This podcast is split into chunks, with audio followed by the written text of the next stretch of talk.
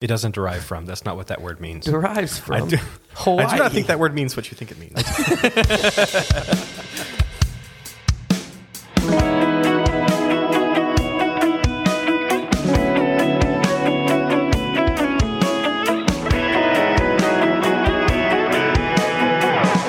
Hey everyone, I'm David Harris. Thanks for tuning in to Coffee Rants and All Things Christian with the Parkview Pastors. Joining us today is Daniel, John Seth, Skylar, and Mike. Last week we didn't really hit on the coffee part of this podcast, and so every week we are going to try to bring in a new coffee. And uh, today John Seth brought in something that we're going to try and maybe talk about a little bit. John Seth, tell us a little bit about that.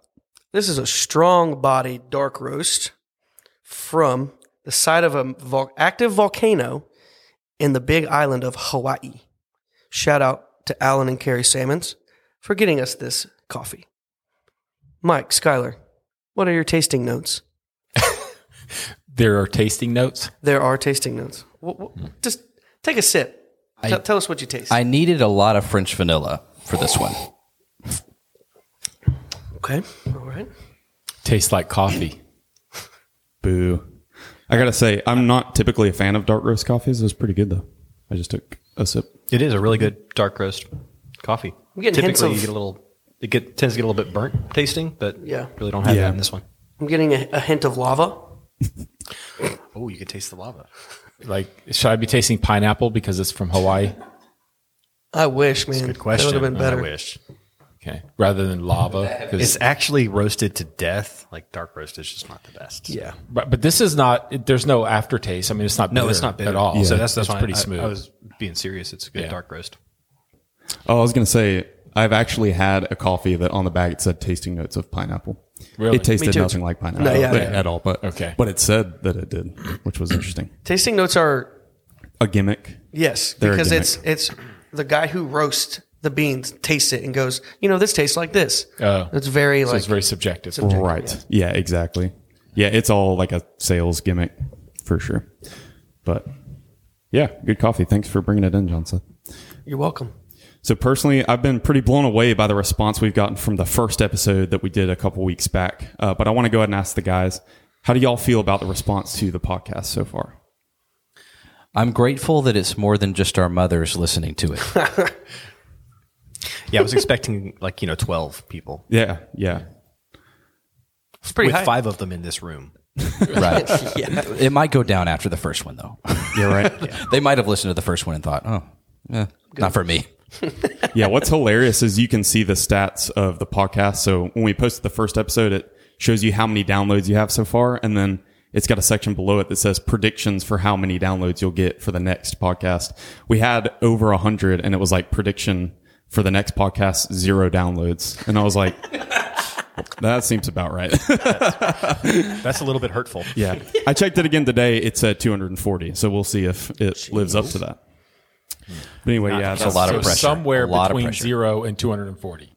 Well, we decided it would be uh, best to keep our banter topic uh, that we argue about uh, sort of a secret until all of the guys get into this room, because otherwise you've got maybe all of these thoughts that you've already said before we started the podcast. So every week I'm going to write a topic that we're going to argue about on a card, and I'm going to have one of the guys read it. Today, Daniel's going to read our topic of discussion. I'll turn it over to Daniel. Here we go. Opening the card. Do these candies deserve to be eaten or thrown in the garbage? Let's go. Should we take these one at a time? Let's do it one at a time. Number one, cowtails. Garbage. You guys are crazy. Cowtails are amazing. didn't Cowtails even- are on the throne of best candy ever. Oh It's my like, goodness. It's like What am I- caramel and then cream in the middle. Uh, I, I don't understand. Yummy. It's it's it's awesome. It's it's almost like happiness and joy It in is. a candy. It is. You eat you eat one and it just brings a smile to your face. Oh my now, gosh. I had never heard of a cowtail until recently, uh, Me too. probably because my parents loved me and didn't try to feed me garbage. Seriously, I had a good childhood, so I ate like Reese's and Exactly, eat right. exactly. Real candy. When were you Not born, this David? Like two days ago? Cowtails? Ninety nine. Are there Reese's available? Like, Doesn't a matter. cowtail is what you're going to choose? Let me put it this way: we had, you know, we always have candy in the office in a jar, and one day John Seth walked in, and there were Reese's, in the jar. There were plenty. And then next to them was a jar of this old candy and there was a cow tail in there. And John Seth got really excited and chose that. I cannot fathom Amen. choosing a cow tail over a Reese's. That My- just does not make sense to me. I'm just going on the record to say I resent you calling it old candy. Yeah, me too. Which came out for actually Reese's might be old too. I'm, I'm not sure. But But Anyway. it's good. yes, exa- right. That's the point. Number two. What's the second? Number two, Werther's Originals. See, here's where I'm a I fan. switch sides. Hey. because I Fan. I love Werther's originals. They're kind of addicting though, honestly, because you can't just eat one. Amen. Yeah. They are not bad. But is there other thing? Are there other things available? No, no, no. I, I, I ate those at my grandparents' house because there was nothing else available. Sure. But they they were okay. We, Understandable. we may or may not have a full container filled with Werther's originals uh, in a cabinet at our house. I bought a bag last week, respect so Okay, there we go. All right, hey, because there were no cowtails. But not quite as bad. What's the third? Circus peanuts. Ooh, let's go. Come on. Let's go. Bring it on. You are Orange speaking my marshmallowy language. things. That's They're like Amen. the styrofoam peanuts. Styrofoam. That's all that that's they right. are. They're just bagged and sold. are they to be- different from Yeah. like the peanuts that you put into box for packaging? No, I- that's what I'm saying. They're the same thing. Right. Right. Yeah. Bring them on. They dissolve in your mouth. You know, it's it's it's disgusting in every way. I don't know, man. They're kind of up there with orange slices for me. Amen. I'll Which second is, that. not on which the getting list. another look from, It's not on the from the list. guys Second across the table. I know it's not on the list, but you know, These are probably all, all garbage. Yes. I'm just going to go to all me, in. at the very, very bottom of my list of candy and foods and anything consumable, circus peanuts is down there. That might be like among the worst things in the world for me. It's probably top 15 for me. That's crazy. I don't know if it's top 15, but it's, uh, I don't know. I, I think I like them because of the nostalgia for me. Because I, I grew up with those. Nostalgia I grew, I, terrible. I grew up with those in the household. So you're not going for taste. no, I mean, it, it's, they're good. Uh, I, I do like to- them. I do. If there's a bag of them there, I'm going to eat them. And I know if there's a bag on your counter, you're going to throw them in the garbage. So that's the difference. No, I'm going to bring them to you. Okay, good. I, I like that. See, that's the And then make fun of you while you eat them. That that kind of candy is not individually wrapped either. So it's like you buy the bag, it's yours. Mm. Amen. That makes sense. The fourth candy. And number four, York peppermint patties. Ooh, y'all Yes. speaking my love language today. Man, I buy the extra big ones. yeah. Those things are good, man. I I just I'm a fan of mint chocolate. So Same. Uh, those little Andes candies, York peppermint patties. I am a big fan of mint and chocolate, but just not together. Mint chocolate chip ice cream, That's my peppermint favorite. mocha from Starbucks, the chocolate mint uh, shake from Chick fil A in the wintertime. I mean, okay. y- I'll be right back. I've got to go throw up. Oh, see, I don't know. I'm kind of split on this. When it comes to like milkshakes and stuff, I love mint chocolate chip ice cream and milkshakes, and the Christmas Chick fil A milkshake is fantastic. But for some reason, like when it's a chocolate bar and you mix mint with it, it just grosses me out. York It's- peppermint patty. It's a cool breeze blowing through your hair. I mean, that was the old commercial. yeah. Or the Seinfeld uh, uh, episode where they talked about junior mints. You've lost all It's of us. refreshing. It's refreshing. According to Kramer, junior mints are refreshing. Help me out, Skylar. We need some sanity in the room. Well, I just I think it's funny that John Seth and Mike agree on all the candy. That is interesting. Yeah. It's interesting. As much as John Seth gives Mike a hard time. Also, I don't know if I mean David keeps looking at you, Mike, whenever he says old candy. I don't- know. I know. I'm I've Kinda hurtful. Not yet taken exception to it, but um, it's coming close. I'm looking forward to hearing what all of our people have to say because this past week I've had so many people come up to me and tell me how ridiculous I am about the Krispy Kreme donuts thing. So For good reason. Maybe maybe the tables will turn and people will be telling Mike and John Seth how crazy they are for liking. I have a circus feeling they're going to like the same candy as us. will. How the turn Time will tell. So we have a form on the PBCLC website where anyone can send in questions that they might have for us. Moving to a more serious topic, we're going to attempt to answer one of the questions that we received in the past week. If a person accepts Jesus but still sins, is he or she really saved? And they gave us an example, uh, someone that might be a drug addict or an alcoholic that just can't seem to get free from that particular sin. So what do you guys think?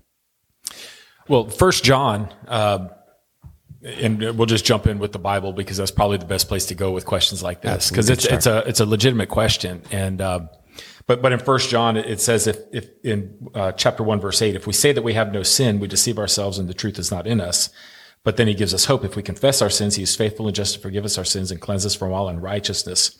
If we say that we have not sinned we make him a liar and his word is not in us. And so, so we understand that even after conversion, there's going to be some struggles, um, with sin. We're still going to, to sin. We, we have an advocate. Um, that's what he says in chapter two, verse one.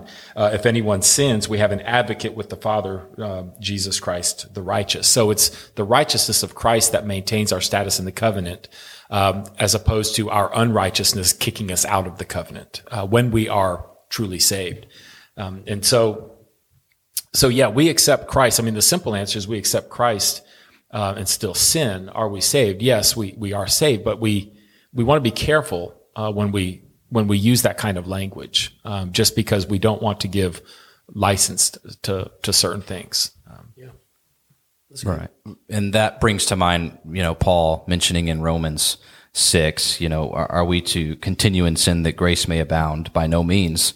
How can we who died to sin still live in it? Um, you know, it doesn't give us license to, to sin, but we do recognize that, uh, that those things are going to happen. In particular cases of, of addiction, because I think that's that's what this this question came from from kind of that angle. Um, I, I think it's important to to know that there's always hope in the gospel. So if you are a, if you are struggling with addiction, or if you have a loved one who is struggling with addiction, there's there's hope for both of you uh, in the gospel. Uh, Galatians 5 1 says, For freedom Christ has set us free. Stand firm then and don't submit again to a yoke of slavery. So he's calling us to that freedom and, uh, and and that's a, that's a genuine offer of, of freedom from sin. Uh, so so we can hang on to that hope uh, in both situations. Yeah, that kind of reminds me of in Gentle and Lowly when it was talking about as a believer, when we sin, our first thought is uh, we're we're no longer like we we run from God. We we think that God is disgusted with us, and it just brings back to mind that that he points out in that book that one who truly follows Jesus, Jesus runs towards his child who sins, and he draws near to Jesus, and that that that gives me hope. That's good. Um, I've got a, actually mentioning gentle and lowly. I've got a quote from a chapter that we read together just a couple of weeks ago. Uh, he ends the chapter um, this way: "Our sinning goes to the uttermost, but His saving goes to the uttermost." And his saving always outpaces and overwhelms our sinning because he always lives to intercede for us. My favorite uh, phrase in the book there. yeah, that's good. Really Yeah. I think that might be the quote Skylar was referencing last week. And man, that has really stuck with me. That's really great. I, I do think that when when we're dealing with um, uh, addictions and and those kind of things, th- there are some worldview issues associated with that, and and we we tend to as believers should look at them a a in a way that is different from the way the world views them. Uh, I mean, the Bible is very clear that if anyone is in Christ, he is a new creation. The old is gone. Behold, all things are made new. So, so I know that we have systems in, uh, in place where, where people go to get help for their addictions. And, um, it just seems sometimes that they, the focus is on that addiction all the time rather than the freedom that we find in Christ, as, as we mentioned in Galatians.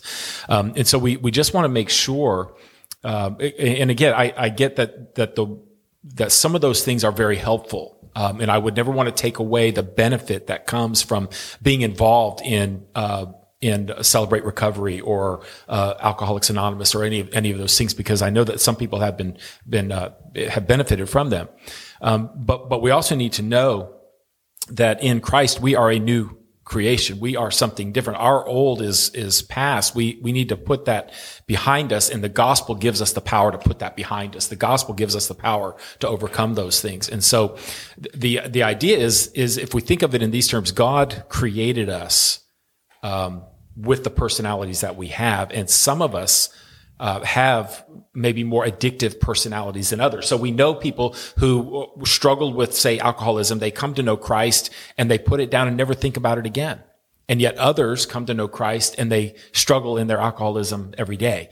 Um, and, and, so I, I, don't know how we reconcile that other than to say uh, that God created us with the different personalities that we have. He created us with an addictive personality, but I would submit that God created us with an addictive personality so that we would be addicted to Him, that we would long for Him rather than the stuff that the world, uh, the world, uh, supplies. Uh, one of the, one of my go-to passages when I, when I think about addictions and people that are struggling in addiction is Psalm 42. Psalm 42 verse 1 says, As the deer pants for the water brooks, so pants my soul for you, O God. My soul thirsts for God, for the living God. When shall I come and appear before God? My tears have been my food day and night, while they, everybody around me, continually say to me, Where is your God? So here the psalmist is longing to hear a word from God. He's longing to interact with God. He wants nothing more than his next fix of God, if you want to use the language of the addict. He's looking for a fix from God. And, and I think that's, that's what the gospel does is it, it, it replaces the worldly addictions that trap us with an addiction for for God, and so somehow we have to we have to uh, we have to the, the God, we have to allow the gospel to make that transformation in us uh, to to change us, and and uh, that's that's sometimes easier said than done, and we'll readily admit that. But we understand that e- every good gift comes from above, and even that addictive personality um, can be used for the glory of God when it when it draws us into a relationship uh, that's deeper with Him. That's a good word, Mike. In situations with uh, addiction that people get caught up in, okay, how do I fight this addiction? How do I, how, what, are, what are ways that I can fight this addiction right. as opposed to seeing Jesus or seeing the gospel, reconciling that through the gospel. Right. I think that's a good word. Well, the whole purpose of, of the discipline of fasting was, was so that we could, we could, uh, uh, maintain some sense of, of control over those, those passions that, that tend to, uh, overcome us. And, and so instead of uh, the purpose of fasting was to, to go to, instead of going to the refrigerator for that day, you'd go to the bread of life and you'd feast on God's word for that time of, of fasting. So, uh, just, just some different things. We, we tend to focus on, on the addiction or the addictive behavior, uh, rather than moving our focus somewhere else um, and, and, towards towards God. So uh, again, the, the, the short answer is that that if you are in Christ, you're a new creation. Yes, you are saved, even though you still might sin. We know that we have an advocate. What we don't want to do is say, this is how I was born. This is just who I am. God's just going to have to settle for this addictive behavior that I'm now involved in, uh, because that's not the purpose of the gospel. There's no forgiveness in that because there's no repentance in that. And, and the bottom line is, uh, we tend to talk about outward behaviors when everything that the Lord looks at is, is a matter of the heart. And so we know, even if we're struggling in, in a particular addiction, we know where our hearts are before the Lord if we'll take the time to honestly evaluate that. Another quote that Gentle and Lowly mentions that I think can be a comfort to those who might be in the midst of addiction. If they're, if, if we're in Christ, um, and Gentle and Lowly, a quote he says is, He stands and speaks in our defense when we sin, not after we get over it. So he's in the, in the midst of, uh, sin with you. And, and then earlier he also quotes, He sides with you against your sin, not against you because of your sin. He hates sin, but he loves you. So I think that can be an encouraging word to those who might also uh, be in the midst of some type of addictive, addictive thing. Yeah, I also um, when we speak to our students about different sins and things like that, I always tell them not to get tunnel vision on just like one sin because the point isn't I mean, if you're wanting just to be free from guilt of the sin, and so all your efforts are focused on this one thing, and you're never thinking about going to God and His Word, or your intentions in going to His Word is just to get rid of this one thing, and that's all you're focusing on. I think we need, if you're in that place, you need to perspective shift to where you're just chasing after God. Because I like what you said. If you have an addictive personality, uh, you just want to shift it to where your addiction is on on Christ and not that sin, and so. Yeah, and I and I would just say one one more thing. Um, when it when it comes to sin, especially addictive type of sin, where it's a repeated behavior where we seem to be trapped in it, Um, the the world tries to convince us that we can get rid of not just our shame but our guilt. Um, and and we can to a sense get rid of any kind of shame because we can just change our our view of inhibitions and and change our view of morality. Uh, we can redefine that. Um, the the problem is, and why some of this stuff keeps trapping us, is because we're trying to get rid of a guilt that we can't get rid of. That's right. Because only the gospel can free us from the That's actual right. guilt. Guilt is a status that is that is given to us by our sinful nature. It is imposed on us by a holy God, and only that holy God can take that guilt away. So if we want to be free from the guilt of addiction, we're going to have to rely on the gospel at some point in order to free us from that. That's right. That's right. I think Hebrews nine fourteen says that it purifies our conscience of dead works. Mm. Yeah, and uh, that taking away that guilt is only by Christ's complete sacrifice, where He purifies us completely. Yeah, that's good. So, this podcast launches a new series that we're going to start on the church. Throughout the next few podcasts, we're going to be tackling different topics about what the church is, why the church is, and what that means for us. To kick things off, we want to lay a foundation answering that first question What is the church? So, answering that question, what is the church? I've got uh, I've got some some statements of faith uh, from a Baptist perspective. Obviously, we're Baptists, so we've got to figure it out just a little bit better than everybody else. That's right. so, starting with uh, starting with the Baptist Faith and Message, uh, 2000. Uh, I'm gonna I'm gonna read their statement on the church, and this is what our what our church would uh, subscribe to. A New Testament church of the Lord Jesus Christ is an autonomous local congregation of baptized believers, associated by covenant in the faith and fellowship of the gospel, observing the two ordinances of Christ, governed by his laws, exercising the gifts, rights, and privileges invested in them by his word, and seeking to extend the gospel to the ends of the earth. Each congregation operates under the lordship of Christ through democratic processes. In such a congregation, each member is responsible and accountable to Christ as Lord. Its scriptural officers are pastors and deacons. While both men and women are gifted for service in the church, the pastor, the office of pastor is limited to men as qualified by scripture.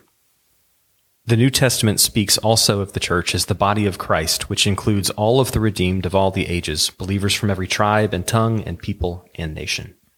Man, you ask a Baptist for the time and they tell you how to build a watch. Good grief. Yeah, I think I think uh, you know just simplifying that is the church is more than a building; it's the people. And I love what Garrett Kell says. He says that the word church means assembly. It's an assembly or gathering of people who believe good news about Jesus. If you want to break now, all, all that Pastor Daniel has said in the, the Baptist Faith and Message, that kind of takes that simplified thing and expounds on it. But I, I think that for me, when I'm thinking about what is the church, at the most basic, it's people who have trusted in Christ and they gather together as a local congregation. I think the uh, when we talk about the church, we actually are are are speaking in a, a, a spiritual sense. There is a spiritual element to yeah. the church yeah.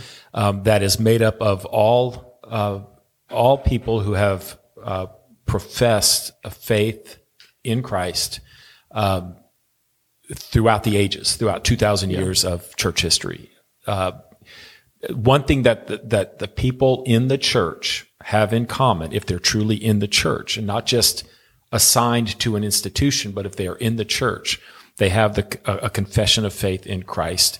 Um, we go back to, to Matthew and Jesus said, who do you say that I am? And Peter says, You are the Christ, the Son of the living God.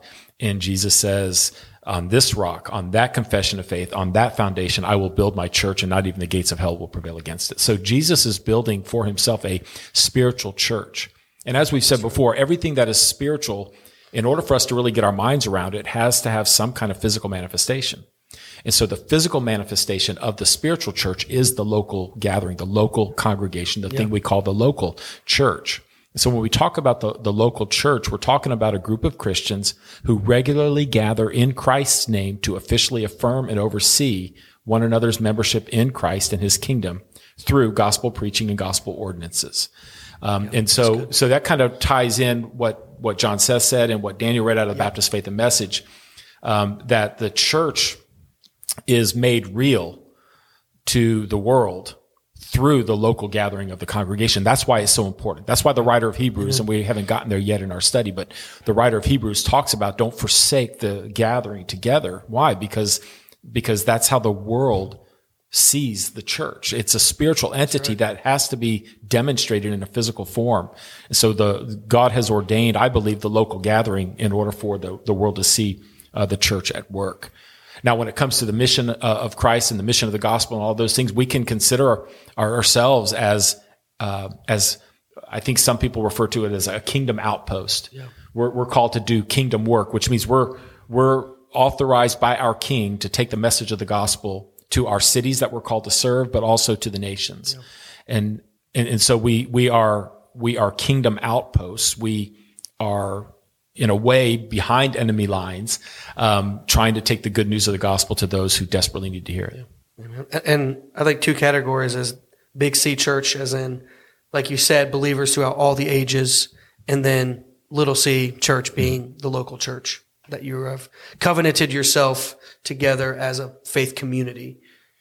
And and that covenant is demonstrated through the the Lord's Supper, yes. through the the taking right. of communion together. Communion, you know, the same root word community. It all comes together. It ties us to the mission of Christ.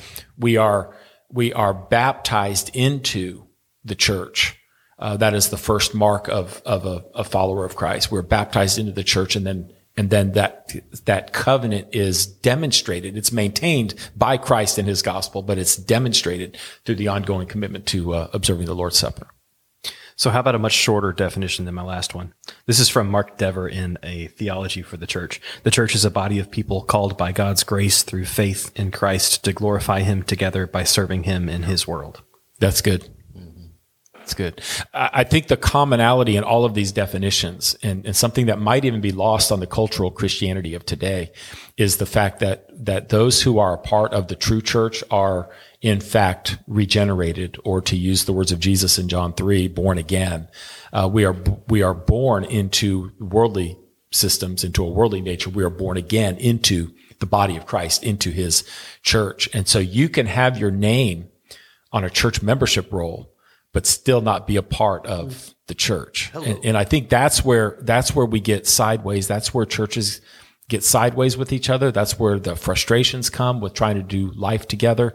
Um, is if we are not converted, uh, into Christianity, then we are going to have a hard time maintaining unity within the local body of Christ because what binds us together yeah. is that conversion experience. It is that, yeah. it is that, uh, that salvation experience and the confession of, of faith in Christ.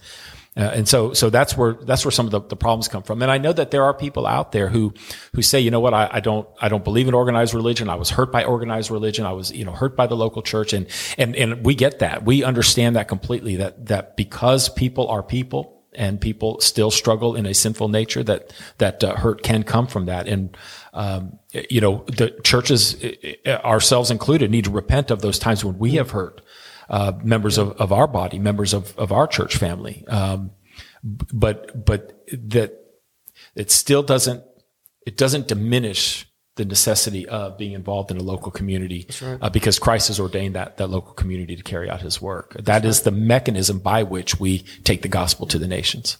Amen. Yeah, I don't think we can love Christ without loving His church. Yeah, that's good. Yep. That's right. That yeah. seems to be what the New Testament indicates. Yeah, yes. I mean, Jesus yeah. tells his disciples they're going to know you by your love. Right. And he's talking about the, the collective disciples that are there, and you know that kind of translate to us today, like the disciples around us. We're called to love, and I think that's an issue that I personally know some uh, family members and just friends that I have with Christianity is they're saying you you claim to know this Jesus and love this Jesus, but there's so much disunity within the church and amongst other Christians. And I mean, you take five seconds on Christian Twitter mm-hmm. and you see the disunity that there is. And they say, I don't want anything to do with that. I don't want that. You guys say that you love each other, but then you post on Twitter all these other things that tells me actually, no, you don't. Right. So I think it's just, it, it does, it, there's a necessity for us to love one another. That's why there's so many one another commands in the New Testament is because they're going to know us by our love for one another. And I think of Acts 2, 42 through 47. And I mean, the early church lays out how we're to act towards one another Right. and the necessity that it is to gather together and to love one another. I, I do think that's why community is the original design. And, and when I say community, not virtual community, uh, because Hello. you're right. Uh, Christian Twitter is a dumpster fire. Amen. Uh, but we are called uh, beyond that. Yeah, that's Um, right. We are called to live in community. Uh, actually, and I know it sounds cliche, but we are called to do life together. And and as we do that life together, the the world should sense that there is something different about us. And I do know that that some people will say, you know, I don't have to have my name on a membership roll. Why do I have to be a part of a, of a church? Where's that in the Bible? And and granted, there are no there there is nothing specific in the scriptures that talk about membership rolls, but um, the fact that there are letters uh, that are addressed to churches in particular cities, somehow the people receiving that letter identified with the reception of that letter.